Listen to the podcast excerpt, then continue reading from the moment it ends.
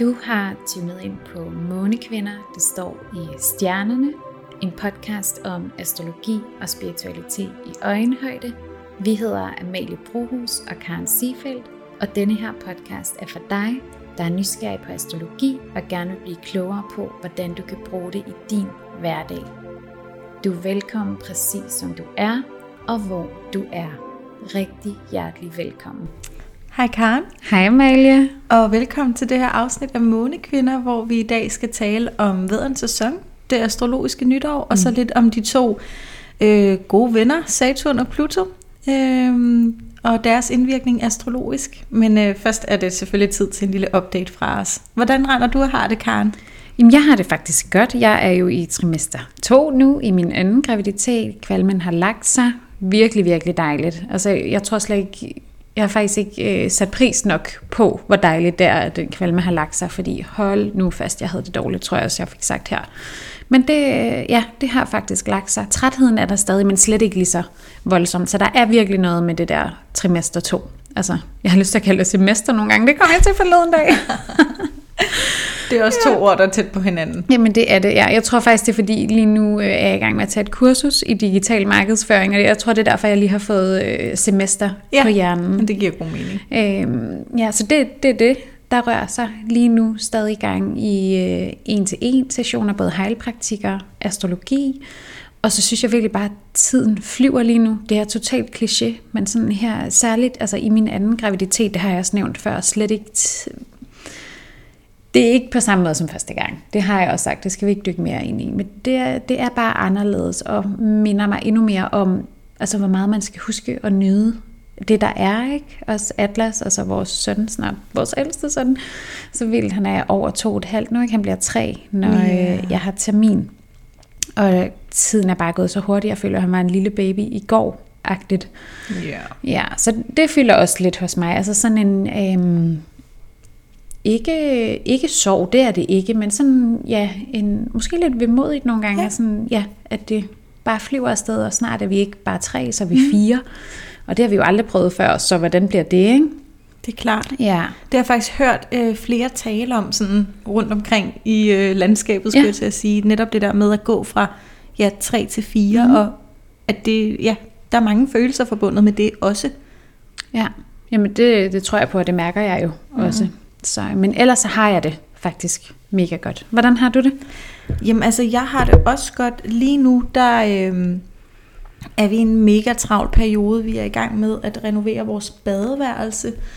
Øh, det man kan sige en ufrivillig renovering, fordi at badeværelsesgulvet simpelthen var faldet sammen. Øh, så, øh, så, så det er jo lige noget af en proces oven i en graviditet. Øh, men samtidig så, så er jeg også, øh, altså det, så det er en travl periode, og jeg har også rigtig travlt arbejdsmæssigt netop mm. med mine, øh, mine en-til-en sessioner. Øhm, og det er jo virkelig fantastisk, altså øhm, at, at der er så stort flow på, også inden barsel, fordi at jeg, jeg vil jo gerne nå at stille mig til rådighed for dem, der har brug for det, inden jeg, jeg, jeg går på barsel. Men, men så der er virkelig, der sker meget lige nu. Men heldigvis i, i forhold til renoveringen, så går det virkelig altså fremad sådan hele tiden, og der ikke er sådan øh, store udfordringer eller noget, som jeg i hvert fald godt kunne frygte, inden vi gik i gang, at ja, man ved jo ikke, hvad der gemmer sig under sådan en badeværelsesgulv, før man, man river det op, kan man sige. Ikke? Så, øh, men, men overordnet set travlt, men virkelig godt, og jeg er netop gået ind i mit tredje trimester. Nå ja. Øhm, faktisk Hva, i dag. Hvad er du i nu? Jamen jeg er, øh, jeg må være 28 plus 0 i dag. Ja. Nu spørger du mig, så nu kigger Ej, jeg lige hurtigt på min lille app. Jeg er 28 plus 0, så øh, i uge 29 her, da vi sidder og optager. Øh, men, øh, men jeg har det bare rigtig godt i min graviditet, og det er bare mega dejligt jo. Og øh, så øh, nu sidder jeg jo også lidt og, og, og taler lidt om, om det her med barsel og, og graviditet, og det gør du jo selvfølgelig også, Karen. Og vi har en lille servicemeddelelse til jer, og det er, at det afsnit, I hører her i dag, det bliver det andet sidste afsnit af Månekvinder, i hvert fald for nu. Øh, jeg går nemlig øh, på barsel til starten af maj, og du gør det i midten af juni, ikke sandt? Jo, 24. Ja. juni. Ja. Ja. Så, øhm, så det her, det bliver altså det, det andet sidste afsnit af Månekvinder. Øh, så i næste afsnit, der kommer vi til at dykke ind i selvfølgelig tyrens sæson, mm. øh, men også øh, omkring alt det her, øh, både de indsigter, vi har fået af at lave Månekvinder, og hvad vores tanker er omkring det fremadrettet, og alt sådan noget. Men der kommer til, øh, uanset hvad, kommer der til at være en lang pause efter næste afsnit, hvor at vi skal have tid og plads begge to til at for mit vedkommende at blive mor for første gang, og for dit vedkommende at blive mor til to. Mm. Og det skal det rum skal have lov til at blive helliget. Ja, Ja, det skal æres. Hmm? Det skal æres. det skal det nemlig. Ja. Så øhm, ja, har du noget, du vil tilføje til... øh, Nej, jeg synes, det er dejligt. Jeg sidder bare og bliver sådan, Nå, men det er også, nu, nu holder vi en pause her. Og så sådan, altså, hvor, hvor hurtigt tiden går, det er det, jeg vil prøve at Tiden sige. flyver afsted, det gør den bare. Ja. Og så- apropos at tiden flyver afsted, så tager vi jo også hul på et nyt astrologisk år. Mm. Altså, lige her om hjørnet. Ja, lige præcis. Mm. Med vederen, som er fuld fart og ud over stepperne. Det er det. og øh, masser af dejlig kardinal energi. Vi er jo gået, eller vi går ind i vædderens sæson, når I hører øh, det her afsnit, og som du nævnte, Amalie, så er det også starten på det astrologiske nytår. Øh, Det kommer vi til at sætte lidt flere ord på senere her i podcasten. Generelt så handler vædderens tegn meget om... Um, skal vi måske lige sige, hvad dag den går ind? Det var da en god idé. Ja. Jamen, jeg kan godt høre, at jeg har en gravid hjerne. Det er den lige nu. 20. marts 2023 kl. 22.25, ikke Yes. sandt? Jo, Yes. Det er rigtigt. Det kunne jeg trods Take it away, Karen. Jeg, jeg er i væddermode nu, kan I mærke det? Jeg, sådan, jeg har ikke tid til alt det der Nej. vækseri og små detaljer, for det har vædderen ikke. Vi skal bare ud over stepperne. Det er totalt vædderagtigt. Nå, anyway, masser af kardinal energi. Vædderen er et kardinaltegn, det er et ildtegn også, altså et kardinal ildtegn, og den kombi, den betyder bare fart over feltet. Alle, der ved eller kender nogen, eller har øh, hvad hedder det, prominente vederplaceringer, vil kunne mærke det her øh, hos sig selv. Ikke? Øhm, Vædderens tegn handler om vilje og om retning, og altså dybere liggende kan man sige, at det handler om hensigt, fordi vædderen har ligesom en idé omkring, hvor skal du hen du, plejer vores underviser at sige, og det synes jeg er så rigtigt sagt. Altså den har, den har sat sig et retning, ikke på samme måde sat sig et mål som stenbukken, men sådan, den ved, at den skal herhen. Den har ikke altid sådan tænkt planen til fulde, så at sige. Det er ikke sikkert, at den har en gameplan, men den skal bare afsted, ligesom. Ikke? Det er ligesom, vædderen slår tonen an i dyrekredsen, og det er også derfor, det er her, det astrologiske nytår starter. Øhm, Maden er som sagt fantastisk til at komme ud over stepperne. Den er ikke bange for at gå forrest. Den er i sandhed en pioner. Altså den tør træde de her første græsgange, og den er også stolt af at gøre det. Den sætter apropos ære, virkelig en ære i at være den første, der har gået de her øh, skridt, ikke? og ligesom banet vejen for de andre, og hjulpet de andre, der måske er lidt mere langsomme til sådan, hey, hey, det er her, du skal hen-agtigt. I løber bare med mig. Det er ikke sikkert, at jeg venter på jer, men I må godt komme med. øhm, fordi selvom vædderen har de her, den har masser af fantastiske kvaliteter, men så er der jo, ligesom ved alle andre 11 tegn, så er der en moden udgave, og der er en umoden version. Vædderens umodne side, det er det her lidt med, at far er stedet med hovedet under armen, og ikke rigtig har tænkt, okay, hvad er det egentlig, jeg lever? og det hænger lidt sammen med, at Mars herskes, eller at vædderen herskes af Mars i det personlige horoskop. Mars er vores planet for handling. Øhm, jeg kan godt høre, at jeg er lidt forpustet, når jeg snakker her faktisk. Ja, Jeg tror ikke kun det er vædderen, men jeg tror også, det er min graviditet. det er en god kombination af de jeg skal to. godt mærke, at jeg skal lige prøve at trække vejret lidt her. Jamen, jeg kan mærke det. Kan du ikke også mærke Jo, det? jo, jo, jo, Ja, er mere forpustet. Ja, Også især når- man godt vil fortælle noget sådan, Ja, ja. nu siger jeg lidt hurtigt, eller ja, sådan, lige så præcis. Ja. skal der lige trækkes vejret. ja, håber I kan være med derude, og at det ikke forstyrrer dit, for meget. på dit vedertempo. På væddertempoet og det her med, jeg at mig, der trækker vejret helt sindssygt ved siden af. Men det er simpelthen, fordi jeg farer afsted som en vædder her, ikke? lidt med hovedet under armen. Nej, vædderen herskes af Mars i det personlige horoskop.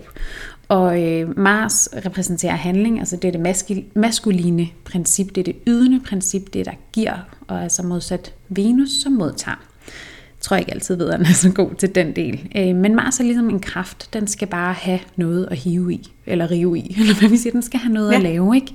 Den skal handle, altså der er handling sindssygt vigtigt. Altså det her med at yde, præstere og tænker måske egentlig ikke så meget over tingene. Hvilket er, altså hvis du spørger mig, en god kvalitet, for nogle gange kan vi også overtænke det hele. Men som nævnt, det der godt lidt kan ske, det er det her med, jamen, så har vi ikke rigtig lige fået tænkt over, okay, jamen, hvorfor er det egentlig, jeg løber den her vej, Ja. eller handler på mine følelser, i stedet for at føle dem, ikke? De her ting øh, er noget, man med fordel som veder eller veder domineret person kan tænke over. Ja. Vederen kan nemlig være øh, enormt utålmodig, anlagtende, og lidt have, have svært ved, hvis andre ikke er lige så hurtige som den. Og det er jo simpelthen fordi, den, den kan godt finde ud af det. Den kan sagtens komme afsted og ud over stepperne. Og sådan, mm, hvis folk ikke kan følge med, så må I bare, altså, så løber jeg-agtigt. Ikke? Så har ikke denne her, øh, ikke altid i hvert fald, evnen til øh, at vente på folk og få alle med. Det er den umodne version af vederen. Hvis vi kigger på den modne version. Ja. af vederen, der synes jeg allerede lidt der, at vi begynder at tale sjældent, altså Ja. esoterisk astrologi, for der herskes vederen nemlig af Merkur. Og Merkur øh, i det personlige horoskop er jo tvillingens hersker, men når vi går på sjældent plan, der skifter man altså hersker. Det går vi ikke dybere ind i her, men det er ligesom et ekstra lag, skal man se det som. Så ja, Mars hersker stadig i vederen på det personlige plan. Tager vi et ekstra lag på, så kommer Merkur altså ind. Merkur har med vores tankevirksomhed at gøre. Så det er altså her, at tanken, men på et andet plan, kommer ind for vederen. Så esoterisk set, så bliver vædderen altså det tegn i dyrekredsen, der ligesom formår at sætte tankeimpulser i gang. Så er det altså ikke bare handling, men tanken kommer også ind. Så det er ikke kun hos den, hos den selv, den sætter de her tankeimpulser i gang, det er også hos andre. Så den står ligesom for at være, jeg har næsten lyst til at sige, en kanal til bevidsthed. Fordi Merkur, hvis vi taler chakrasystem, som man også gør i esoterisk astrologi, så hersker, eller så styrer Merkur ligesom hele chakra-kanalen. Hvis man ikke er bekendt med chakrene, så har vi lynhurtigt syv chakraer. Den styrer fra kronechakra, som er det øverste, ned til rodchakra, som er det nederste. Så ligger der nogle chakra ind imellem der. Og der er Merkur ligesom, hvad skal man sige, den kanal. Så det bliver altså, vederen bliver bevidst på et helt andet plan, og det kræver udvikling. Det gør det. Øh, Det kræver Saturn, som vi skal til at tale om senere i podcasten her. Og, øh, eller i afsnittet her, undskyld. Den synes jeg bare er ret interessant at have med.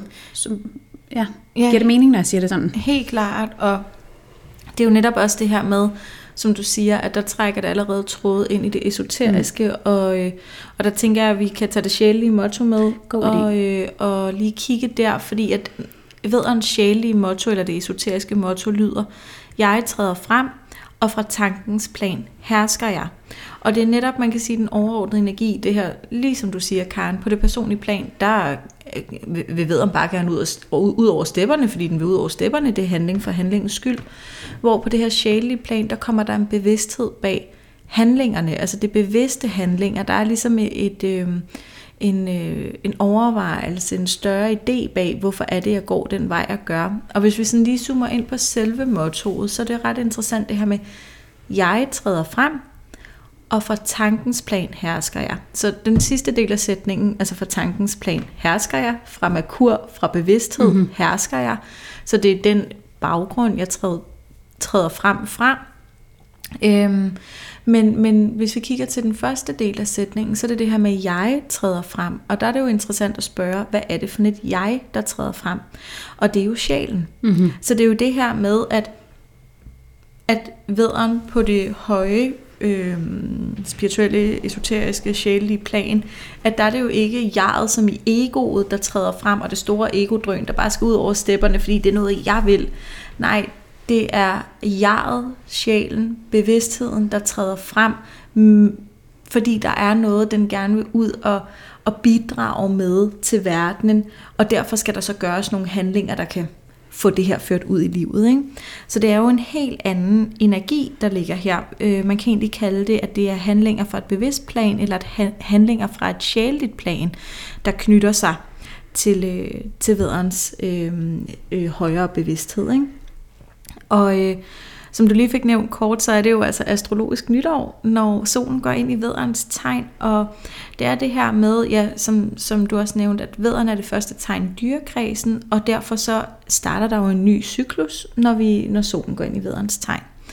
Og øh, det her med det astrologiske nytår, det er jo, man kan sige, på mange måder det, øh, det nytår, som, øh, som jeg i hvert fald synes, jeg skulle til at sige det rigtige nyår, nytår, det er jo ikke fordi, der er et rigtigt og et forkert, men det er det nytår, øh, som jeg i hvert fald mærker tydeligst, og det er jo her, hvor at en ny cyklus åbner sig, en ny energi, energi åbner sig, og det er tid til at få sat sine intentioner, og nu hvor mange af os jo også arbejder øh, med det her øh, kalendernytår den 31. december, så øh, er vi jo nu øh, de her cirka tre måneder ind i året, der er det jo en rigtig god idé lige at genbesøge, hvis man satte sig nogle nytårsforsæt, skråstreg intentioner, dengang tilbage den 31. december. Øhm, så det er både oplagt altså at sætte sig nytårsforsætter i forhold til det astrologiske år, men hvis du har sat nytårsforsætter for den hele 2023, så kan du lige så godt også lige kigge på dem her. Nå, hvordan går det egentlig? Har jeg måske har jeg overhovedet fået startet på dem endnu? Ikke? Så det er altså sådan en tid til at, øh, at zoome, zoome ind på, øh, også for den højere bevidsthed, hvor er det, jeg er på vej hen fra et bevidst plan. Får jeg egentlig taget de handlinger i min tilværelse, som stemmer overens med det, jeg gerne vil fra et sjældent plan, og ikke bare ja, hovedløse handlinger eller handling for handlingens skyld. Så det er et smukt tidspunkt at, at kigge på, øh, ja, kigge på sig selv og sine handlinger, ikke? og hvor man er på vej hen. Og det, der er særligt ved Vederens Ingridshoroskop og det astrologiske øh, nytår, det er jo, at det her Ingridshoroskop, det slår øh, tonen an for hele det kommende år. Så det vil jo også sige, at de her ting, vi kommer til at tale om nu her, det er jo noget, der ligger sig som sådan en, øh, øh, en tone, der bliver angivet for det astrologiske nytår øh, og det astrologiske år frem til næste astrologiske nytår i 2024. Så det er, det er et vigtigt punkt, når solen går ind i 0 grader vedder. Ja, lige præcis. Og bare lige for at understøtte det, du sagde, for mig giver det her øh, nytår også meget bedre mening. Altså også hvis man bare kigger på det i forhold til sæsonerne. Altså der, når vi sidder den 31 december, der er det jo mørkt og koldt, og der er sne, og der er, sådan, der er lyset er ikke engang på vej tilbage nu. Eller jo, det er det. Dagene begynder at blive længere. Eller er det ikke fra den 21. hvor vi har vintersolvæv? Jo. Så sker øh, det. Jo. Men sådan for alvor, altså nu starter foråret jo, og der er jamen dagene bliver læng- kun længere derfra, og der er fuglefløjt og ja. sol og de her forskellige ting. Ikke? Altså jeg synes bare, ja, både energetisk og også værmæssigt, sæsonmæssigt, så giver det bare bedre mening. Men altså, man må jo holde de det er nytår, man har lyst til. ja, øh, ja og slet ikke noget sige, hvorfor kun holde et? Altså? Jeg skulle lige til at sige det. det, ja. det er altid godt med en festlig lejlighed. Ærligt talt, ja. Det her netop øhm, med, med vedren, ikke? At, at den handler jo også rigtig mm. meget om at være sig selv. Ikke? Altså, ja, vi har primært. jo to jeg-tegn i dyrekredsen, og det er løven og det er vederen. Så det er jo også ret fint, at vi altid starter det astrologiske år med vederens tegn, mm. som jo inviterer os til det her med virkelig at at øh, forbinde os til os selv, være os selv, og have os selv med i vores tilværelse og, ja, og i det, vi laver. Ikke? Så det er ja. egentlig ret smukt, at det er den her jeg-energi, mm. øh, der slår tonen an, øh, og så se om vi ikke kan forbinde os til den fra et bevidst plan. Lige præcis, ja. ja. Og hvis man så endda kigger på husene, så korresponderer i urhoroskopet vederen jo med første hus, som er vores krop, eller vehiklen, som måske her underviser kalder det, altså vores køretøj. Det er ligesom det, der gør, at vi kan være hernede. Ikke? Så vederen er meget kropslig og fysisk, og det er også derfor, at det det er fedt at få det her, shit, det er fedt, ja, det er faktisk ret fedt, at få det her, øh, så kan alle forstå astrologi, ikke? og få det her sjælelige plan med, altså sådan, okay, men vederen er ikke bare kroppen og handling, den har et ekstra lag, som faktisk handler om øh, bevidste tankeimpulser. Så det er jo virkelig, altså, man begynder virkelig at kunne se nuancerne, og hvor sindssygt øh, komplekst og øh, stort og også givende det her det er, ikke? Altså i forhold til at forklare om, jamen, om os selv, og ja. om hvordan energien er lige nu. Og sådan. Jeg håber, jeg giver mening.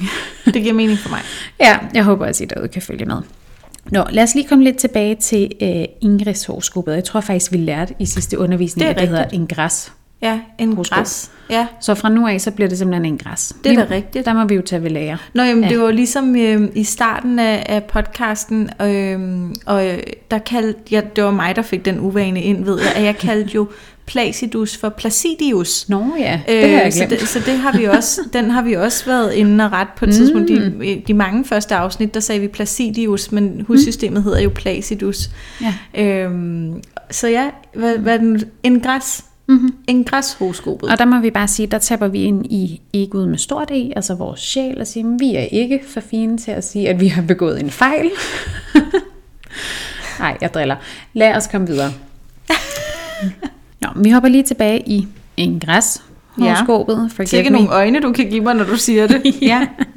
Jeg skal nok jeg også tror sige næsten, Ingres. at de kunne mærke det på den anden side. Solen har vi lige slået fast, den er hoppet ind i vederen. Nu her, den står i en ret stor konjunktion lige nu. Vi kan faktisk endda kalde det en stor konjunktion, det er når den taler sammen med tre andre planeter. Altså når der står fire planeter i en konjunktion. Konjunktion det er det her aspekt, som ligner en lille boble. Den er ligesom en madpakke, altså de står pakket sammen her, planeterne, ikke? og påvirker altså derved hinanden temmelig meget. Øhm, Merkur er indblandet her, så der er igen det her med øh, kommunikation, formidling, tankevirksomhed. Øh, jeg får sådan lyst til at sige, øh, at sige det højt, man går og tænker.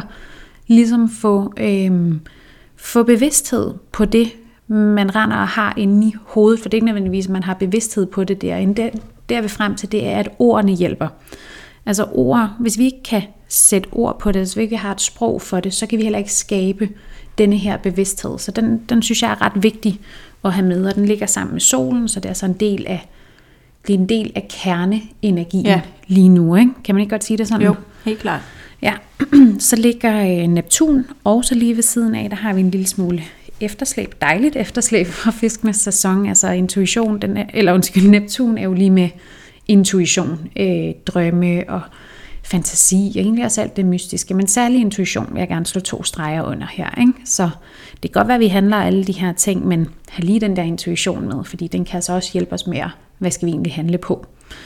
Og øh, så ligger månen også sammen med, og månen det er jo vores, det er den mest følsomme, eller følelsesladede planet, der er i horoskopet. Øhm, så følelserne spiller altså også en stor rolle her, og det er igen det her med ture og være med sine følelser, ikke nødvendigvis kære ved at handle på dem, selvom man jo er sindssygt god til at handle og bare komme ud over stepperne og gøre et eller andet, selvom det er helt gak, det man har lyst til at gøre. Men ligesom følelser, de skal føles. Det er derfor, de hedder følelser. Ikke? Altså, det yeah. kan du mærke ned i kroppen, og der er nøglen, selvom det er mega svært, at prøve at være med dem og ja. ligesom holde rum for de her følelser. Ikke? Få sat nogle ord på dem med din makur. Øhm, og lad være med at dømme dem. De må gerne være der. Det er ikke nødvendigvis dig. Så Nej, den, du er den, der oplever følelserne. Ikke? Du er den, der, der oplever. Læringen. Ja, det var lige det, jeg sad og tænkte på. Jeg tænkte sådan, skal jeg tage den videre? Men ja. Oh. Så tog jeg den videre. du tog den videre, ja. Det, som der også er lige nu, øhm, der er altid lille men, når vi taler Pluto, fordi Pluto den taler sammen med hele den her store konjunktion, og når Pluto taler sammen med noget, så har Pluto det med eller Plutos energi, har det lidt med at sætte sig på de andre planeters energi, kan man sige. Pluto er jo transformationen og viljens planet, og det er jo rigtig dejligt, det er viljens planet, men til en start, så vil den bare ofte ikke sætter sig tilbage i stolen, og nej, det vil jeg ikke. Nej, jeg vil ikke føle de her ting. Nej, jeg vil ikke holde rum. Nej, jeg vil ikke sætte nogle gode ord på. Og den der intuition, det vil jeg heller ikke bruge. Øhm, så det er lige et opspunkt her. Øhm, fordi selvom jeg sidder og siger, at der kan være energi på de her ting, altså både med formidling og sætte ord på det følelsesmæssige osv., så kan det stadig godt være svært, fordi der er en indflydelse fra Pluto, der siger, hov, hov, det vil jeg ikke, det kan jeg ikke, eller noget i den stil. Ikke? Så det handler altså også om at tage et valg omkring at gå efter de her ting, ja. og få dem implementeret i sin hverdag. Ja. Ja, og, og det, var, det var fordi, jeg lige sad og tænkte, fordi mm. det er jo også... Øh, hvad hedder det der, når solen står, eller øh, Neptun er med i den her konjunktion, mm. og så taler med Pluto, ikke? at det er jo igen det her med, så at turde vælge drømmene til, mm-hmm. ikke? Altså, og, og det er jo også ret fint, at vi får det... Øh, øh, det fokuspunkt lige i starten af året. Altså fordi Absolut. det er jo ofte noget, der er relevant, men så fint også lige her i forhold til når de intentioner, jeg skal til at sætte mig i forhold til det astrologiske nytår. Jamen det skulle jo også gerne være noget af det, jeg virkelig drømmer om, og virkelig, altså oprigtigt ja. gerne, apropos Pluto, gerne vil. Ja. Det er en øhm, rigtig god pointe. Øh, og, og der kan man jo også sige, at når, det, når vi har solen i vederen og månen i fisken, mm. når, når Pluto den handler om det der med at tage valget om at åbne op, så kan man sige, jamen, hvis man lige tager de to tegn, øh, altså ud fra den personlige astrologi, der vil vederen jo repræsentere øh, øh, personligheden, og fisken øh, det spirituelle, ikke? så vi, får egentlig også, vi bliver egentlig også inviteret til at åbne op for os selv, jeg får lyst til at sige, for al, på alle planer, mm-hmm. både det personlige plan og det sjælelige plan, eller spirituelle plan, her i det kommende år. Øh, solen den indgår så også i et... Øh, hvad hedder det, i et T-kvadrat, øh, hvor vi jo har den her ja, solkonjunktion øh, stående i henholdsvis vederen og fiskens tegn. Så har vi Ceres i vægten og Mars i tvillingen. Og den energi, vi møder her, det er det her med, at vi høster på vores handlinger. Altså vi har jo som, som du etablerer, Karen, at Mars hersker jo også over vederen. Og her der har vi altså decideret også aspekt i en græs, Ingres. Ingres. Ingres. Horoskopet. Ja. ned til Mars i tvillingen. Så, så der kommer lidt den her handling på handling, øh, eller handling med handling på. Men vi ved jo igen det her med, at det skal være de bevidste handlinger, og dem høster vi altså på, når vi tager. Men også det her med, at øh, ja, for det første til handlinger, der vi kan mærke, der kalder på os for et bevidst plan, men når Mars Ceres taler sammen, så er det altså også det her med bæredygtige handlinger. Altså handlinger, der kommer fra et ordentligt sted. Handlinger, der er bæredygtige både for det, de skal ud og udrette, men også for os, der udfører dem. Ikke? Altså hvor at vederen i sig selv måske bare vil løbe ud over stepperne og, og brænde, an, øh, brænde alt krudtet af. At der skal vi lige huske, hey, det her skal jo være bæredygtigt. Det skal kunne holde i længden. Øh, og jeg skal passe på mig selv, også i de ting, jeg gerne vil ud og, og udrette. Og det er jo understreget af, at Ceres, den står decideret i vægtens tegn, ikke? som jo handler om harmoni og balance, så vi får altså også øh, øh, øh, en, en invitation det her år til at huske, hey, sørg nu for, at der er harmoni og balance i din tilværelse, sørg nu for at justere løbende, mærk efter, hvad har jeg brug for, Husk at tage dine pauser. Øh, de er så vigtige også for, at du rent faktisk kan komme ud over stepperne, ikke? at du lader godt op. Og vægten fra det dybere plan handler jo også om at balancere det indre og det ydre liv. Ikke? Så husk både at give plads til din egen inderlighed, spiritualitet, åndelighed, whatever you call it, og at give plads til de sådan helt konkrete menneskelige ting. Øhm, vi gik lige og havde en snak om det her, øh, du og jeg, Karen, mm. om, at der er nogle ting, man også gerne vil have på sådan et materialistisk plan, og hvor at, øh, og det kan jo være hvad som helst, mm. altså det kan være, at man drømmer om en ny taske, eller et nyt hus, eller en, øh, det ved jeg ikke, et, et smykke, altså whatever. Du vil gerne tage mit eksempel. Det var det med huset. Ja, ja. men, jeg kunne godt tænke mig et hus. Ja, mm. ja men, men netop det her med, det, egentlig det jeg vil sige var lidt ligegyldigt, hvad det er, vi drømmer om mm. materialistisk, at det er helt okay, at vi også har nogle ting i den sådan fysiske, menneskelige verden, ja. øhm, som vi går efter. Øhm, altså, at det er også helt okay, men balancen i, at, at vores fokus skal ikke udelukkende ligge på, på øh, altså ude for os selv, eller ude i den fysiske virkelighed, der skal også øh, være plads til den indre virkelighed og spiritualiteten. Ikke? Så den, den form for balance er også enormt vigtigt. Ja. Øhm, så, så, så det får vi med herfra i det T-kvadrat. Mm. Ja, rigtig god pointe at have med. Den sad jeg faktisk lige og søde til mig, apropos vores snak der. Ikke? Ja. Jeg fik også lige øh, lyst til at sætte ord på den her øh, Venus, Haumea og øh, Pluto kvadrat, T-kvadrat, yes. som der også er, ikke? hvor Pluto ligger i spidsen. Mm. Øhm, lad mig lige se, om jeg siger noget vrøvl her. Det gør jeg ikke. Nej, vel? Jeg synes heller ikke, du siger noget vrøvl. Vi har Pluto til Haumea og til... Var det sidste, du sagde? Haumea, Venus og Pluto, den er god nok. Yes.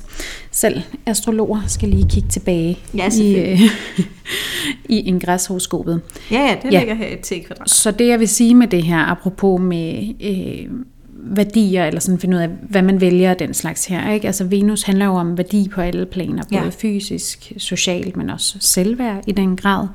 Haumea, det planeten for liv og død, så det handler altså om, sådan som jeg ser det lige nu, også endnu mere at give liv til de her feminine værdier, der er. Når Pluto så er indblandet, så er det igen det her med, nej nej, det vil vi ikke. Det er ikke noget, der er værdifuldt. Det er ikke noget, vi skal gøre i dette samfund, og det er det helt bestemt. Og der får jeg også bare, lige nu det er meget op i tiden jo, også alt det her med både ligestilling og ligeværd og alle de her ting. Ikke? Øhm, så den synes jeg bare er sindssygt vigtig at have med. Altså, vi skal virkelig give liv til de her feminine værdier, og det er ikke fordi de maskuline skal ud. Der skal bare være en bedre balance, men det handler virkelig om at vælge det, og ture vælge det. Ikke? Ja, det er jo fordi de maskuline værdier er så veletableret, ja. så derfor kræver det feminine et helt andet fokus for at, at ja, som du siger, balancere det. Det er jo det, ja. Altså alt du, alt du giver fokus, vokser jo, ikke? Præcis. Så den synes jeg bare lige var vigtig at have med. Den er super vigtig at have med, og øhm, vi, vi har også, altså Saturn har jo også en forbindelse på, til både Haumea og Venus, Ja. og i det hele taget har vi øhm, nogle ret vigtige Saturn-pointer i det her ingres horoskop. Ja. Jeg kigger på dig for sådan få godkendelse til, at siger jeg det rigtigt? men, øhm, men, men lad mig lige starte med Saturn øh, her. At, altså Saturn, den er jo gået ind i fiskens tegn. Det gjorde den den, den 7. marts, og øh, Saturn er jo et tegn sådan i gennemsnit to et halvt år. Det var en lille smule. Øhm, men, øh, men nu er Saturn gået ind i fiskens tegn, og kollektivt så betyder det, at vi bliver inviteret til at kigge på Saturn i fiskens læringer. Og det gælder jo så altså også det her år. Og for det første, øh, altså det her astrologiske år, og for det første så kommer det til at handle om grænsesætning. Det er en vigtig læring for Ja. Saturn i fisken, fordi fisken i sig selv er grænseløs. Den kan Ja. ja. ikke finde ud af at sætte grænser. Det er jo også lidt den her øh, energi af, at fisken gerne vil hjælpe alle med alt, og være noget for alle, og så videre. Så ender den med at, øh, at sige ja til alting, og stå der og være helt... Øh, øh, i, i bund selv, fordi mm. den har været så, hvad hedder det, selvopoffrende. Ikke? Ja. At der bliver vi virkelig inviteret til at få lært grænsesætning at kende, og fisken er jo også stærkt forbundet med intuition, så det er også det her med, at vi bliver inviteret til at mærke vores grænser. Huske, at vi behøver ikke forklare eller forsvare mm. vores grænser. Det, at vi mærker dem, det er helt okay. Det er mere end rigeligt, Mm. at jeg kan mærke, at en grænse går her, mm. så behøver der ikke være en eller anden logisk forklaring på, hvorfor den går, hvor den gør. Øh, og jeg er altid min gode ret til at sætte mine grænser. Og også det her med, når vi mærker vores grænser, så kan de jo også godt altså, rykke sig både frem og tilbage. Mm. Øh, så det der med at være bevægelig i den proces af, om hey, jamen, min grænse går her lige nu, måske går den et andet sted i morgen eller i næste uge, det må jeg jo mærke, når jeg kommer dertil. Ikke? Ja. Så, så vi bliver inviteret til at sige nej. Ja. Det er et ord, der er godt at få inkorporeret rigtig godt og stærkt i ordforrådet. Og øh, jeg kan huske, at du i en episode, Karen, sagde øh, noget af det her med, at, jamen, at man vil også hellere have, jeg tror det var faktisk øh, omkring øh, jul- og nytårsafsnit, øh, at vi talte om det her med, jeg, jeg vil også selv hellere have, at andre siger Ja. nej til mig, for jeg har da ikke lyst til, at nogen for eksempel, lad os sige, kom til min fødselsdag, Ja. men ikke gad være Gud der. forbyde det. Ja. Altså. ja. Men, men, men jeg synes, det er sådan Ja. en vigtig point der. En ting er, vi vil jo, vi vil jo altså for vores egen skyld få sagt nej, Mm. øh, når jeg kan mærke, at jeg har, jeg, det er et nej, og jeg har brug for at prioritere mig selv, jeg har brug for at lade op, øh, og sætte mig selv først, ikke? Mm. Altså fylde mit eget bager op først. Ja. Men jeg håber da også, at mine relationer i mit liv gør det over for mig. Altså siger Ja. nej, når de kan mærke, at de har faktisk brug for at Ja. prioritere dem selv. Fordi mm. at så når vi rent faktisk mødes, eller er sammen om noget, eller Ja. hjælper hinanden, så er det fra et sted, der har med overskud at gøre, og en helt anden kvalitet, end det der, hvis man har ja, overskrevet er sin egen grænse. Ja. Ikke? Øhm, og så bliver vi jo inviteret til at lære vores spiritualitet at kende. Mm. Det Mm. er helt klart Saturn i fisken. Så vidunderligt, det der kommer her. Ja, det er faktisk rigtig fint. Ja, Og det også, er det. Ja, det er også generelt en ting, altså når Saturn er i vandelement, det her, ikke? Ja. Med ja, spiritualiteten, men også i det hele taget bare ture og forbinde sig til følelserne. Helt klart. Det er jo sådan lidt farligt, altså alt hvad Saturn rører ved, det er jo ikke farligt, men det er lidt, det er udfordrende ja. Til en start i hvert fald. Ikke? Så det kan man generelt sige, altså måske kigge i sit eget horoskop og sige, okay, hvor har jeg Saturn stående? Hvilket element står det i? Okay, det vil højst sandsynligt være en udfordring Ja. til en start. Ikke? Bestemt. Og så har vi jo så altså øh, øh, Saturn og Haumea og Venus, der ligger i det her pilemønster. Mm. Og det handler jo så i forlængelse om det, du talte om med den feminine energi, at tage ansvar med Saturn for den feminine energi, og med Haumea give liv til det feminine. Lær de her egenskaber at kende. Så det er jo virkelig et år, hvor vi bliver inviteret til netop at prioritere og nære den her, altså den, den feminine energi. Og så har vi så også Saturn, der indgår i et stort trigon med Mars og, og Haumea, så vi har jo både, man kan sige, den, altså Saturn Haumea til Mars, og Saturn Haumea til Venus, så Saturn har jo mere til det maskuline og til det feminine. Ikke? Og hvor at det med Mars på, der handler det om at tage ansvar for, hvad giver du liv til igennem dine handlinger. Ikke? Øh, hvad er det, jeg bruger min tid og min energi på? Øhm, og, og her der får vi jo både det her med, jamen der skal, der skal tages noget ansvar og gives liv til det maskuline, netop i forhold til handlingens verden, mm. men der skal også tages ansvar og gives liv til det feminine i forhold til roen øh, og, og nu siger jeg pauserne, men, men det der med øh, altså at, at balancere væren, som vi mm. har over i Venusland, og gøren, som vi har over i Marsland. Og når Saturn ligesom står med dem, altså I ved, og har en, øh, hvad hedder sådan en, en, en tråd i begge, jamen så er det jo ansvaret, der er nøglen. Tag ansvar for det.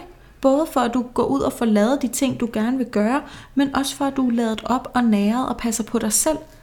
Altså tag ansvaret for, at begge dele mm. kan eksistere det er ja. den harmoni, og nu ved jeg, at mhm. jeg har jo også talt om vægtens tegn før. Ikke? Men jeg skulle lige til at sige det, der ligger jo virkelig en balancelæring, og Sears står der jo og understreger det her med balancen og harmonien ikke? Ja, i disse præcis. ting. Mm. Ja, rigtig gode pointer her med. Der er virkelig meget at hente i det her ja, det er der. Horoskop.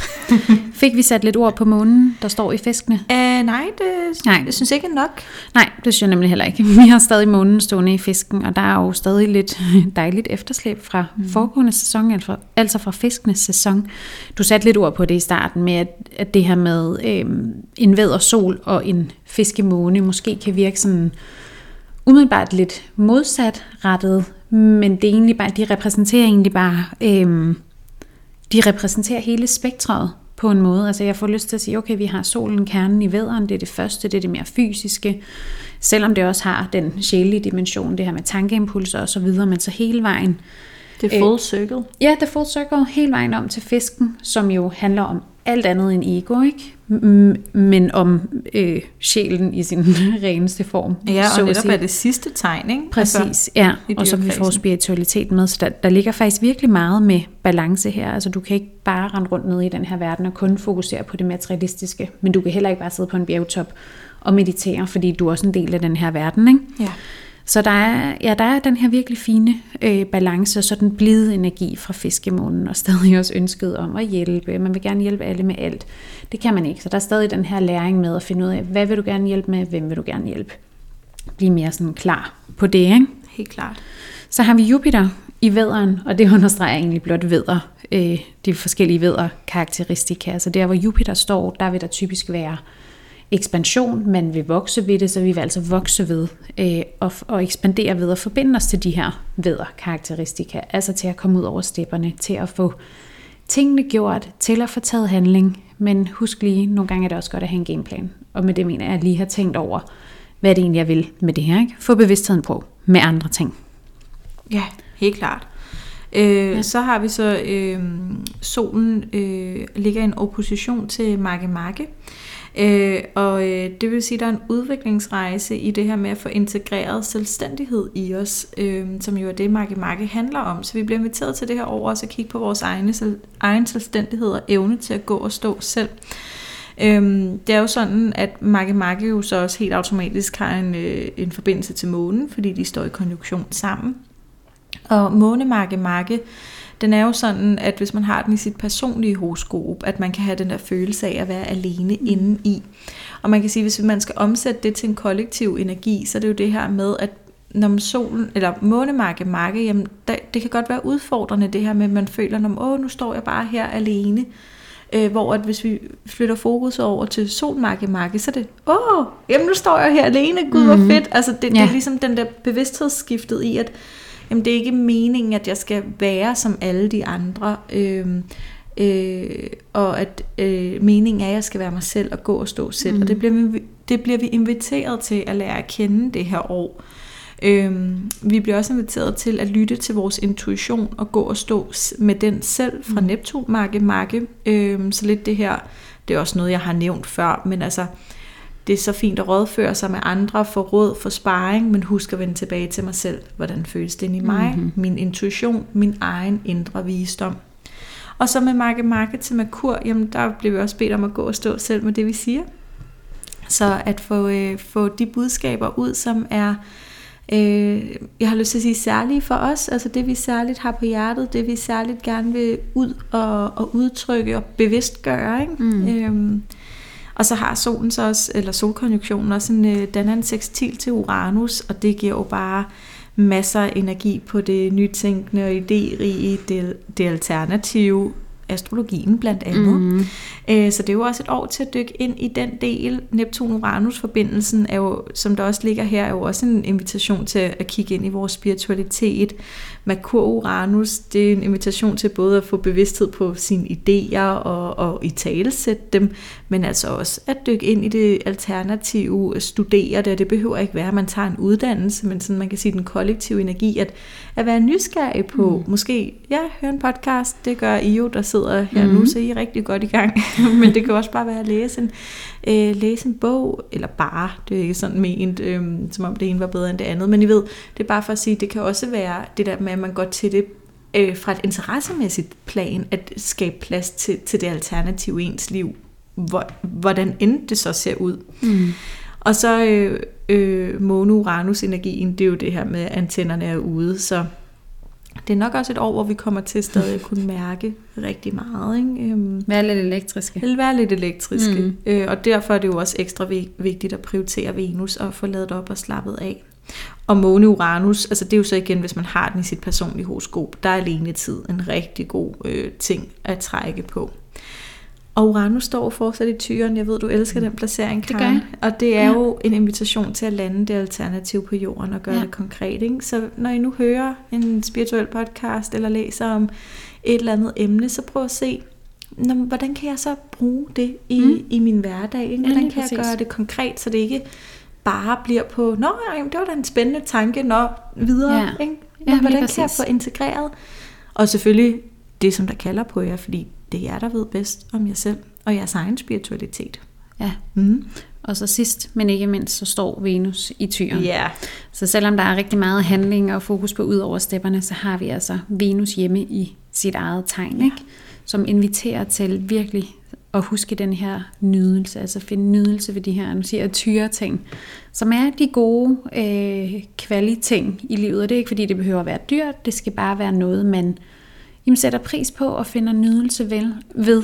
Øhm, og nydelse er jo en af de højeste energifrekvenser, vi overhovedet kan tune ind på, fordi vi er kun i stand til at nyde, når vi accepterer tingene, som de er, lige nu og her. Og det er tyren sindssygt god til. Det er virkelig en kæmpe læring, jeg tager fra tyren. Dejligt, dej, dejligt og dagligt, for jeg er jo sammen med en tyr. Det er det, jeg vil sige. Sådan. det er min underbevidsthed. Dejligt. det var min underbevidsthed, der talte. Ja, fordi jeg synes, det er simpelthen så dejligt, at jeg bliver mindet om dagligt sådan, hey, men selvfølgelig har du tid til at sidde og nyde noget her. Hvordan har du ikke tid til at ja. sidde og nyde noget her? Ikke? Ja. Det er tid rigtig godt givet ud. Helt vildt. Altså lidt nogle gange vende den der om med, i stedet for at sige, yde, før man kan nyde. Nogle gange må man godt vende den om, eller i hvert fald have sådan lidt 50-50. Jeg skulle altså. sige, for det meste er det jo godt at vende den om, fordi ja. at når du så er let op, ja. det du går ud og kræger bagefter, ja, det det. jamen det er jo, en, det er jo for et helt andet, et helt andet overskud. Ikke? Jamen lige præcis. Ja, så det var, det var en græshoroskopet. Det var en græshoroskopet.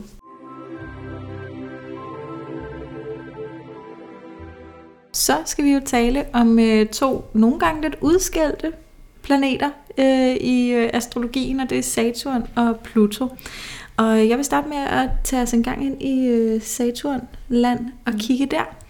Og øh, Saturn, den fungerer som den store lærermester i vores horoskop. Mm. Den fungerer som sådan en slags trætrinsraket, det har vi også fortalt om før. Men det her med, at Først er man udfordret, både der hvor Saturn står i tegn og i hus, samt dens aspekter til andre planeter. Så øver vi os helt naturligt i det, og til sidst bliver vi mestre i den kære Saturn, og så kan vi give vores læringer videre til andre mennesker. Så den gode nyhed ved Saturn, det er, at den bliver altid bedre med tiden. Mm. Øhm, så der er en meget sådan fortrøstningsfuld energi der, at det skal nok blive bedre. Bare roligt. Øh, bare roligt. Den er cirka 28,5 år øh, om at komme rundt i dyrekredsen. Øh, så øh, vi er jo sådan der i, øh, i slutningen af 20'erne, øh, nærmer os de 30 år, når vi går vores første Saturn-runde. Og det er altså det her med, at vi hver især er født med Saturn i et bestemt tegn. Og så når vi kommer der i slutningen af 20'erne, lige omkring de 30, jamen så stiller Saturn sig tilbage i det tegn, eller igen, kan man bare mm. sige, igen i det tegn, som det stod i, da vi blev født.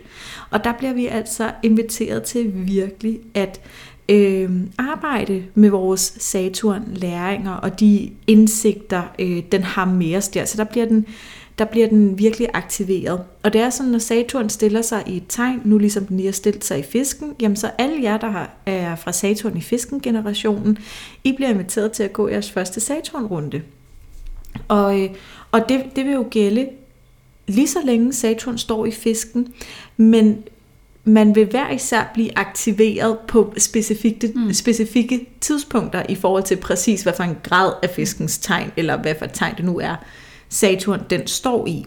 Øh, men, men altså temaet vil være aktuelt, øh, altså den udviklingsrejse, der ligger for ens personlige Saturn-placering i hele den periode, hvor, hvor at, øh, Saturn er i det tegn, man har den i i sit horoskop. Øh, Øh, og øh, vi inviteres til at tage ansvar.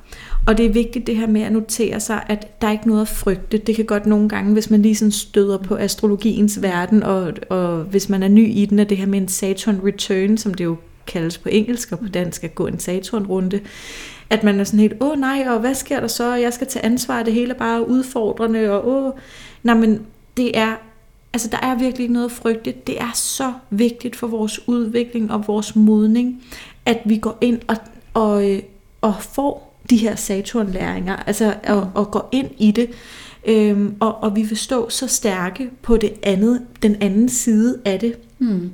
Øh, og, og der er jo en, en ting er, at jeg skulle til at sige, at det her det er jo noget, man kan læse om i lærebøgerne, men øh, nu har vi to jo også lige, Karen, vi har jo Saturn stående i vandbærenstegn, mm-hmm. så vi har lige gennemgået vores øh, Saturn-runde, øh, øh, fordi Saturn jo gik fra vandbærner ind i fiskens tegn. Ikke? Så det er jo også en levet erfaring, at, øh, ja. at vi kan sige, ja, jo, det har været udfordrende, øh, men det har også været enormt vigtigt, og mest af alt udviklende. Og det smukke, der ligger, det er, at mange ting bliver lettere, efter vi går særligt vores første Saturn-runde. Øh, vi går cirka en Saturn-runde hver 30. år, så vi vil også gå en, når vi er omkring 60, og når mm. vi er omkring 90. Men særligt her, den første, den vil være vigtig, fordi det er jo også der omkring 30 års alderen, at man modnes ind i sin voksne og bevidste solidentitet. Øhm, så, øh, så, så der er så meget godt at hente ved, ved den her Saturn-runde. Og øhm, det, der for eksempel bliver lettere på den, øh, i forbindelse med vores første Saturn-runde, det er jo lidt det, vi talte om sidst, at alle de transsaturniske planeter, altså dem, der ligger længere ud i universet i Saturn, dem kan vi bruge på et helt andet bevidst plan derefter.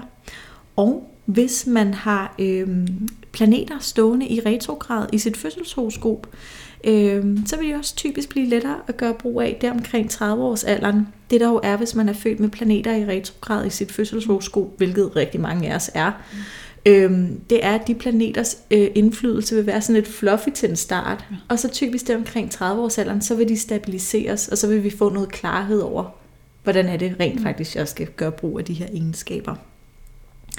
Øhm, et lille fun fact er jo med min Saturn i 10. hus, øh, som jo er karrierehuset, mm. at da jeg gik min Saturn-runde, jamen der startede jeg jo som selvstændig. Mm. Øhm, jeg blev mor for første gang. Og med din Saturn i 4. ja, hus. da jeg var 28,5 år. Ja, og jeg har Saturn i 4. hus. Ja, men fantastisk. Ja, det er altså vildt. Kig, hvor jeg Saturn står, og kig på, hvor I er aldersmæssigt, når I lytter med her. Der er Helt så meget klart. at hente. Nå, Jamen, nej, nej, men det er, der er så meget at hente. Det er, altså, det er helt rigtigt. Mm. Øhm, jeg sad bare lige og tænkte på, nu du var 28 et halvt, øh, nu da du blev mor, så jeg sad bare lige og tænkte på, at vide, hvor, hvor præcis din Saturn stod ja. der. Det skulle jeg egentlig også lige have kigget på med, øh, hvor gammel jeg var, og jeg har da også været der omkring. Ja, det passer meget godt, det for det var nogenlunde godt. samtidig jo. Ja, ja, det passer meget godt. Det er vi lige tilbage med. øhm, nogle ord, der er vigtige at tage med på Saturn, det er, at øh, ansvar jo er et, er et ord, der ligger her. Ikke? Og det mm. handler jo altså det her med, at at øh, man øver sig i noget, øh, man, man er udfordret i, og så, så bliver man dygtig til det den vej igennem. Og det her med at tage ansvar for sig selv, det er jo også det, det vil sige at være voksen. Mm. Jeg tager ansvaret for mig. Ja. Øhm, den handler også om erfaring, og det er jo også det her med øvelse gør mester, der ligger der. Ikke? Modenhed, den handler om autoriteter, den handler om tid, handler om grænsesætning, mm. læringer, øh, struktur og disciplin. Øh, og øh, realisme, altså virkelighed, det her med at være realistisk, kommer Saturn også ofte at invitere os til at, øh, at sige, om hey, hvad er egentlig realistisk her? Hvad er det, du konkret skal gøre for at føre det her ud i tilværelsen? Øh, Og, øh, og øh, den er også sådan, altså den har også en vis alvor over sig, ikke? Altså sådan, øh, vi bliver inviteret til at tage ting seriøst, kan man i virkeligheden sige, mm. med Saturn. Øhm, og, og, og der får jeg også lyst til at sige forlængelse af det her med at være voksen, af at man, det er jo også det der med, at man evner at tage ansvar for sine egne valg, og det er jo også sådan en seriøsitet på mm-hmm. en eller anden måde. Ikke? Tage sig ja. selv seriøst. Og så er øh, Saturn også enormt lojal, altså man kan regne med den. Øh, når den har sagt, den gør ja. noget, så skal den nok også gøre det. Og, øh, og så repræsenterer den i vores fødselshoroskoper øh, vores far. Så det er også faderfiguren. Øh, ja. Og øh, ja, som jeg lige fik nævnt tidligere, Saturn i hus, det vil, det vil særligt fortælle om, hvilket livsområde, der er ens primære ansvarsområde. Øh, og der er så meget læring at hente der.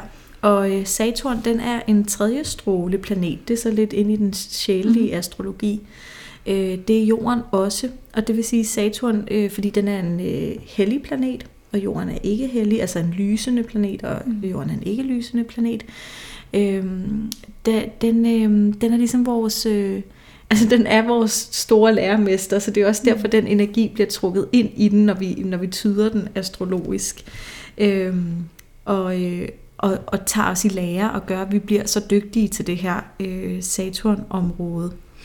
Øh, og, øh, og så lige i forlængelse vil jeg bare lige sige det her med, med grænsesætning, at det der med, at det handler netop om det her med, selvfølgelig at lære at sige nej, og også lære at sige altså ja, når man, mm. når man gerne vil noget. Det er jo både det der evne til at kunne sige ja og nej, øh, og, og at mærke ens egen grænser, ikke? Øh, at, at det er enormt vigtigt for den her også læring og udviklingsproces. Så øh, ja, Saturn, den handler om øh, at tage ansvar og at lære og udvikle sig, og den er enormt spændende og rummer bare så mange vigtige indsigter til os. Øh, og, øh, og der er det jo også sådan, øh, man kan sige, nu skal vi jo så over og tale om mm. Pluto lige om lidt, hvor Saturn er erfaringerne, og Pluto er valgene. Ikke? Så mm. det er også den der, man kan sige, med de to sammen, det er jo lidt også den der øh, vi får nogle erfaringer igennem de valg, vi tager. Ikke? Og, og det er jo også en vigtig læring fra Saturn, learning by doing i det hele taget. Ja, lige præcis. Ja. Og den kaldes jo også netop sammen med Pluto en af de to. Eller det er jo de to terapi ja. planeter, ikke? det er det jo. Det skal jeg nok, øh, det forklarer jeg lige i forbindelse her med Pluto, for det, det er egentlig det samme, men de har lidt, øh, hvad skal man sige, hver deres hat på, ikke? Ja. Har du mere at sige til Saturn? Sådan? Jeg synes, du siger det virkelig, virkelig fint. Det, tak. Ja, vi fik også nævnt, hvor hver vores står. Du har din i 10. hus, altså med karriere, ambitioner og de her ting. Min står i 4. hus. Så det er sådan, det ved vi også, for vi har jo talt sammen mange gange, men at det er, også, det er særligt nogle af de områder, der er aktiveret ja. for os, ikke? Jo. Så hvis du sidder derude med dit horoskop, så kig på, hvor din Saturn står, både altså i tegn, men bestemt også i hus, fordi ja. huset vil vise området jo, ikke? Husen er jo det, der gør, at astrologien lander på jorden, og vi kan se, når, hvor udspiller det her sig så hen. Ikke? Ja, og også man kan sige, nu hvor Saturn jo er en kollektiv planet, og man kan ja. sige, alle os, øh, der er født med Saturn i vandbæren, og lige har været den tur igennem, jamen vi har jo alle sammen haft Saturn i vandbæren temaet. Mm-hmm. Øh, øh, hvad skal man sige, som en, som en vigtig læring, men for os sådan personligt hver især, der vil jeg næsten våge at påstå, at det, der man mærker tydeligst, det er jo livsområdet, det hvor det. det udspiller sig på. Ikke? Altså, ja. Sådan har det i hvert fald været for mig, for mig og, og Helt dig, det samme her, ja. Og ja. så, øh, hvad skal man sige, i forskellig grad, øh, alt efter hvilke aspekter ja, den har. Jo, helt ikke? klart. Ja, helt klart. Hvad der så bliver hivet ind over det. Men det er jo der, en tydning kommer ind, fordi det er jo der, det bliver super personligt, og det er ikke noget, vi kan sidde og sige generelt. Nej. Det eneste generelle, vi kan sige, det er med tegnet, for det er en kollektiv ting. Ikke? Præcis. Altså der, hvor Saturn står i tegn. Og det samme med Pluto, ja. som også er en terapiplanet, men vigtigst af alt, så er det viljens planet. Det er en første... Hov, der står jeg min ring op bordet. For det handler om vilje, det her. Ikke? Det gør det. Altså lidt det der med, slå i bordet, sige, jeg vil det her. Øhm, ofte så er det jo så bare sådan med Pluto, at den ikke vil til en start. Så når Pluto gerne vil noget, så er den ikke noget problem. Nej. Men ofte så vil den bare ikke, og jeg eller vi kan ikke sige 100% hvad det så er, der gør, at den ikke vil. Jeg tror personligt, det har noget karmisk, noget man har haft med mm. sig fra tidligere. Øh, hvis man tror på den slags, det gør jeg personligt, så jeg tror virkelig, at det handler om noget, man ikke har fået udført, fået opnået, eller noget, der har været sket i et tidligere liv, som gør, at nu skal du arbejde igen på det her område. Rigtig interessant. Den mærker jeg også. Det havde jeg ikke tænkt Ja. før. Nej, og jeg kan ikke forklare den mere end Nej, det her. nej, men jeg mærker den. Jeg, jeg mærker den. Ja. Jeg forstår, hvad du siger, men ja, vi kan jo ikke vide noget om det tidligere liv, Nej. så det er jo...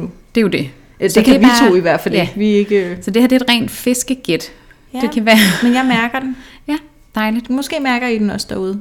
Ja, måske efter. mærk efter. Tag kun det, du kan bruge, som altid. Mm. Nå, Pluto handler som sagt om viljen, altså det er transformationens planet, den handler om retning og om hensigt. Det er faktisk, nu kan I nok høre, at jeg bruger nogle af de samme ord igen, som jeg gjorde ved vederen lige før, men det er fordi, jeg taler om det kardinale princip. Og ved det kardinale, det, det kardinale og Pluto-energien, det, det, taler, det taler sammen, vil jeg sige. De minder om hinanden, fordi Pluto handler om vilje. Altså det er ligesom det kardinale princip, altså hvis man lige kigger på dynamikkerne, det starter jo alle. Det er jo det, der sætter gang i det hele. Ikke? Øh, Cardo, det var det, romerne engang byggede deres byer udenomkring, så det er der ordet ligesom kommer fra. Ikke? Nå, ren historisk ting handler om vilje. Det er det, I skal huske på, når vi taler om Pluto. I gamle dage, eller i den gamle astrologi, der kaldtes Pluto øh, planeten for liv og død. Nu har vi så fået en ny planet, eller det er faktisk ikke fordi planeten er ny, vi har bare fået et, hvad siger man, teleskop, der har kunne se, at den her planet er på himlen Haumea, som jeg også har talt om flere gange. Haumea er planeten for øh, liv og død. Pluto er planeten for transformation og vilje. Så det er altså det, vi taler om, når vi taler Pluto. Jeg har set mange øh, ældre tydninger med... Øh, Jamen, der har sagt alt muligt helt gak, sorry, men at der, ja. Hvor Pluto står ude, så betyder det død og pine, og hvad ved jeg, og det vil vi gerne, tør næsten godt sige også på Ja, ja, din egen Amalie, tage fuldstændig afstand fra. Præcis. Fordi det kan godt være, Pluto, øh, det kan være sindssygt udfordrende, der hvor Pluto står, det ved jeg i hvert fald personligt selv, men det er jo også i de udfordrende ting, at der ligger den største mulighed for udvikling, ikke? altså transformation. Du kan transformere noget her. Ikke? Så det vil man også typisk øh, opleve, hvis man vælger det, for Pluto skal vælges. Altså der, hvor Pluto står i horoskopet, vil man kunne opleve en kæmpe transformation, hvis man vælger det. Vel at mærke, ikke? Jo. Og nu håber jeg ikke, at jeg maler det sådan dommedagsagtigt op. Det er jo det, jeg meget gerne vil tage afstand fra, når jeg sidder og forklarer det på den måde her, for vi skal ikke være bange for Pluto. Nej. Det skal vi simpelthen ikke. Ej, heller med censuren. Der er ikke noget, vi skal være bange for Nej. med det her. Vi bliver bare gjort opmærksom på nogle, jeg har egentlig bare lyst til at sige udviklingspunkter. Altså punkter øh, og områder i livet, hvor vi kan være særligt opmærksom på, at der ligger en masse udvikling at hente, hvis vi tør at gå ind i det og åbne op for det. Ja. Så vi kan næsten være sikre på, at der, hvor Pluto står i vores horoskop, altså i huset, fordi tegnet er kollektivt, men i huset, der vil man altså kunne mærke udfordringer, og hvis man så tør at gå ind i de udfordringer, så vælger at arbejde med det, så er der altså virkelig meget transformation at hente her. Personligt har jeg Pluto i første hus. Første hus, det handler om i vores krop. Det er det, der, der gør, at vi kan være her. Øhm, og der har jeg mærket sindssygt meget transformation. Det er ikke, fordi vi behøver at gå ind i det, men jeg har enormt meget vilje på øh, sådan kroppen. Altså også det her med, øh, jamen særligt i mine yngre dage, i forhold til træning og ja, hvad ved jeg. Men det er bare for at sige, der har jeg haft enormt meget vilje og enormt meget øh, transformation og hente mange valg, der skulle træffes. Glemmer jeg lige at sige her ind imellem. Øh, så er det også vigtigt at sige det her, øh, får jeg lige lyst til at sige, altså når vi taler om sådan potentialer her i astrologien, det kan godt være, at vi har potentialer for det ene og det andet og det tredje, men det her valget igen kommer ind, altså lidt det her Pluto-agtige, sådan, jamen, du skal vælge at gøre noget ved det, så man kan ikke bare læne sig tilbage og sige, Nå, okay, jamen, så har jeg, jeg har den her Pluto her, og der er jeg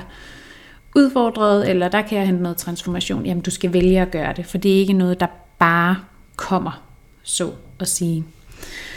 Så er øh, Pluto også en terapiplanet, ligesom med Saturn. Så øh, ud fra det kan vi altså groft sagt, jeg ved godt, at når vi taler terapi, så er det enormt individuelt, det, det der skal til. N er lige med en, det er når man laver, øh, hvad skal man sige, designerstudier, N står for en population. Der er det ofte i mange sådan konventionelle studier, at N er lige med 5.000, så skal vi alle 5.000 have den samme behandling. Nej, nej, N er lige med en, fordi vi er individuelle, og det det hele, øh, det holistiske, den holistiske tilgang til behandling bygger på. Ikke? Så når jeg siger det her, så er det altså så skal man stadig dykke ned i det individuelle, altså den individuelle person. Ikke? Men man kan sige, ud fra i hvilket kvadrant, altså horoskopet kan deles op i fire kvadranter, første, anden, tredje, fjerde, alt efter hvilket kvadrant Saturn og eller Pluto står i, der vil man altså kunne se, øh, eller kunne sige noget om, i hvert fald spore sig lidt ind på, hvilken form for terapi, der vil øh, være gavnlig. Lad os nu gå med eksemplet øh, min Pluto i første hus. Første hus, det er meget kropsligt. Så der er det altså ting som øh, kropsterapi, sådan noget som body SDS, den slags, hvor det er fysisk behandling. Det har jeg mærket passer rigtig godt. Hvis vi går over i andet kvadrant, du må lige byde ind bagefter, Amalie, men jeg har min Saturn i andet kvadrant jo. Den terapiform, der passer der, andet kvadrant, er jo sindssygt kreativt. Så det er alle former for kreativ terapi, og der kan jeg næsten ikke nævne nok. Altså det kan jo både være sang og dans og maling og keramik og jamen, hvad ved jeg, men altså et eller andet kreativt touch in a way. Og for mig, altså der passer det fuldkommen spot on med, øh, med de her to. Hvis vi så bevæger os op i tredje kvadrant, så øh, tredje kvadrant handler jo meget om, hvad skal man sige, samfundet, altså det sociale, det her med at tale med mennesker, der er det sådan primært samtaleterapi. Øhm, fjerde kvadrant, det mere spirituelle kvadrant, kan man sige, eller i hvert fald der, hvor vi åbner op for nogle nyere, højere dimensioner, har jeg lyst til at sige. Ikke? Så der er det altså øhm, en spirituel terapi, har jeg lyst til at sige. Så det kan være meditation, regressionsterapi, de her forskellige former. Øhm, og når I hører det her, så skal I ikke øh, sætte det fuldstændig i bås. Mærk efter, resonerer det her med mig? Er det noget? Det kan være sådan en lille rettesnor. Vil du ikke sige det? Jo, øh, jo, det vil jeg egentlig sige. Jeg er selvfølgelig altid mærke efter, hvordan resonerer ja. det ind, men det kan jo netop give et pejlemærke mm. øh, efter, hvor kan jeg have noget særlig gavn? Altså, fordi jeg, mm. jeg tænker jo, alle terapiformer kan jo have gavn på yes. forskellige måder. Ikke? Det Men netop også. lidt det der med, når, hvor kunne, hvis jeg ikke ved, hvad for noget terapi ja. jeg skulle gå efter, jamen, så kunne det da måske være, at, at det var værd at kigge ind i, hvor... Øh, øh, jeg har meget arbejdet med det i forhold til Saturn. Jeg ved faktisk ikke så meget med det i forhold til Pluto, men er det samme princip? Altså det vil jeg personligt sige, ja. og det er jo fordi, jeg har min Pluto i første, I første altså der har været mange blokeringer, for det er også et ord, man lidt kan sætte på Pluto. Ikke? Mm. Altså man blokerer Plutos energi. Den er så kraftig og så stærk, at den kan ligesom sætte sig på alt andet. Ikke? Ja. For mit vedkommende, der har den ligesom sat sig på kroppen in a way. Mm. så sådan, jeg har haft brug for at åbne op øhm, nu siger jeg kropsligt, det lyder helt mærkeligt, men sådan, Nej, det lyder jeg ikke nogen, der trykker på min krop. Ja. Altså body SDS er sindssygt godt for mig, fordi der sidder bare, ja, jeg har gemt øh, traumer i min krop, hmm. har jeg kunne mærke, ikke? så det har været meget forløsende for mit vedkommende. Det har også været forløsende for mig at tale, det er der ingen tvivl om. Altså, nu har jeg ikke noget i tredje kvadrant, kunne man så sige. Øhm, så det er lidt det, så jeg tager det med et græns salt, eller mærke efter. Sådan. Men, men de to ting, jeg har kunne mærke mest, det er altså den fysiske behandling og kreativ terapi. For mig er det meget dans. Altså sådan, ja. når jeg let go of things, ikke? Jeg får lov til at lave noget, som ikke skal have et vist øh, outcome. Altså ja. som jeg laver for kreativitetens skyld, ikke? eller for sjov, så at sige. Ikke? Ja. Ja, så øh, det er nogle tunge, øh, nu siger jeg herre med de her planeter. jeg føler det, det også. Ja, jeg føler altså, at det har sådan lidt en... Øh, en maskulin energi yeah. anyway, men det er ikke fordi, vi behøver at sætte noget maskulin, feminin på, men det er, det er to af de tungere øh, planeter. Og øh, en sidste sådan afrundende øh, bemærkning til Pluto, det er også, at den korresponderer med vores rodchakra. Øh, og det er jo ligesom, man kan sige, det menneskelige fundament på en eller anden måde. Ikke? Altså den, den handler om vores motiver. Hvad er motivet? Hvorfor gør du det, du gør?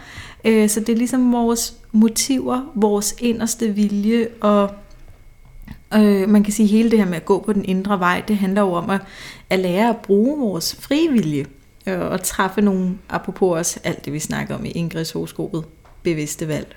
Så øh, ja.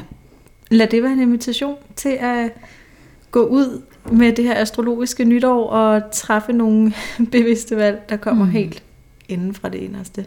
Ja. Er det ikke det? En sidste pointe, mm. lige når du siger det her med rødchakret, det er sindssygt vigtigt at få med, for det er jo netop derfor, man kan tale om transformation. For yeah. når vi ændrer noget nede i nederste etage, nede i kælderen, ikke? altså du kan kun gå så højt, som du har gået dybt. Ikke? Og dybden, vi taler om her, det er mere øh, ture gå ind, altså tage de her aktive valg og ture gå ind i transformationen, ikke? For at ændre altså dit fundament. Lige præcis. Ja. Jamen øh, lad det være ordene. Tak for i dag. Tusind tak, fordi I havde lyst til at lytte med, og et stort tak til vores vidunderlige producer og konceptudvikler, Katrine Brohus. Vi håber, at I har lyst til at tage del i Månekvinder-universet. Skriv endelig til os med øh, ønsker til specifikke emner på vores Instagram Månekvinder, hvor I selvfølgelig også er meget velkomne til at følge med. Og øh, hvis du har lyst, så giv endelig din nære besked om vores podcast, hvis du tænker, at de også kunne have lyst til at være en del af vores fællesskab. Vi lyttes ved.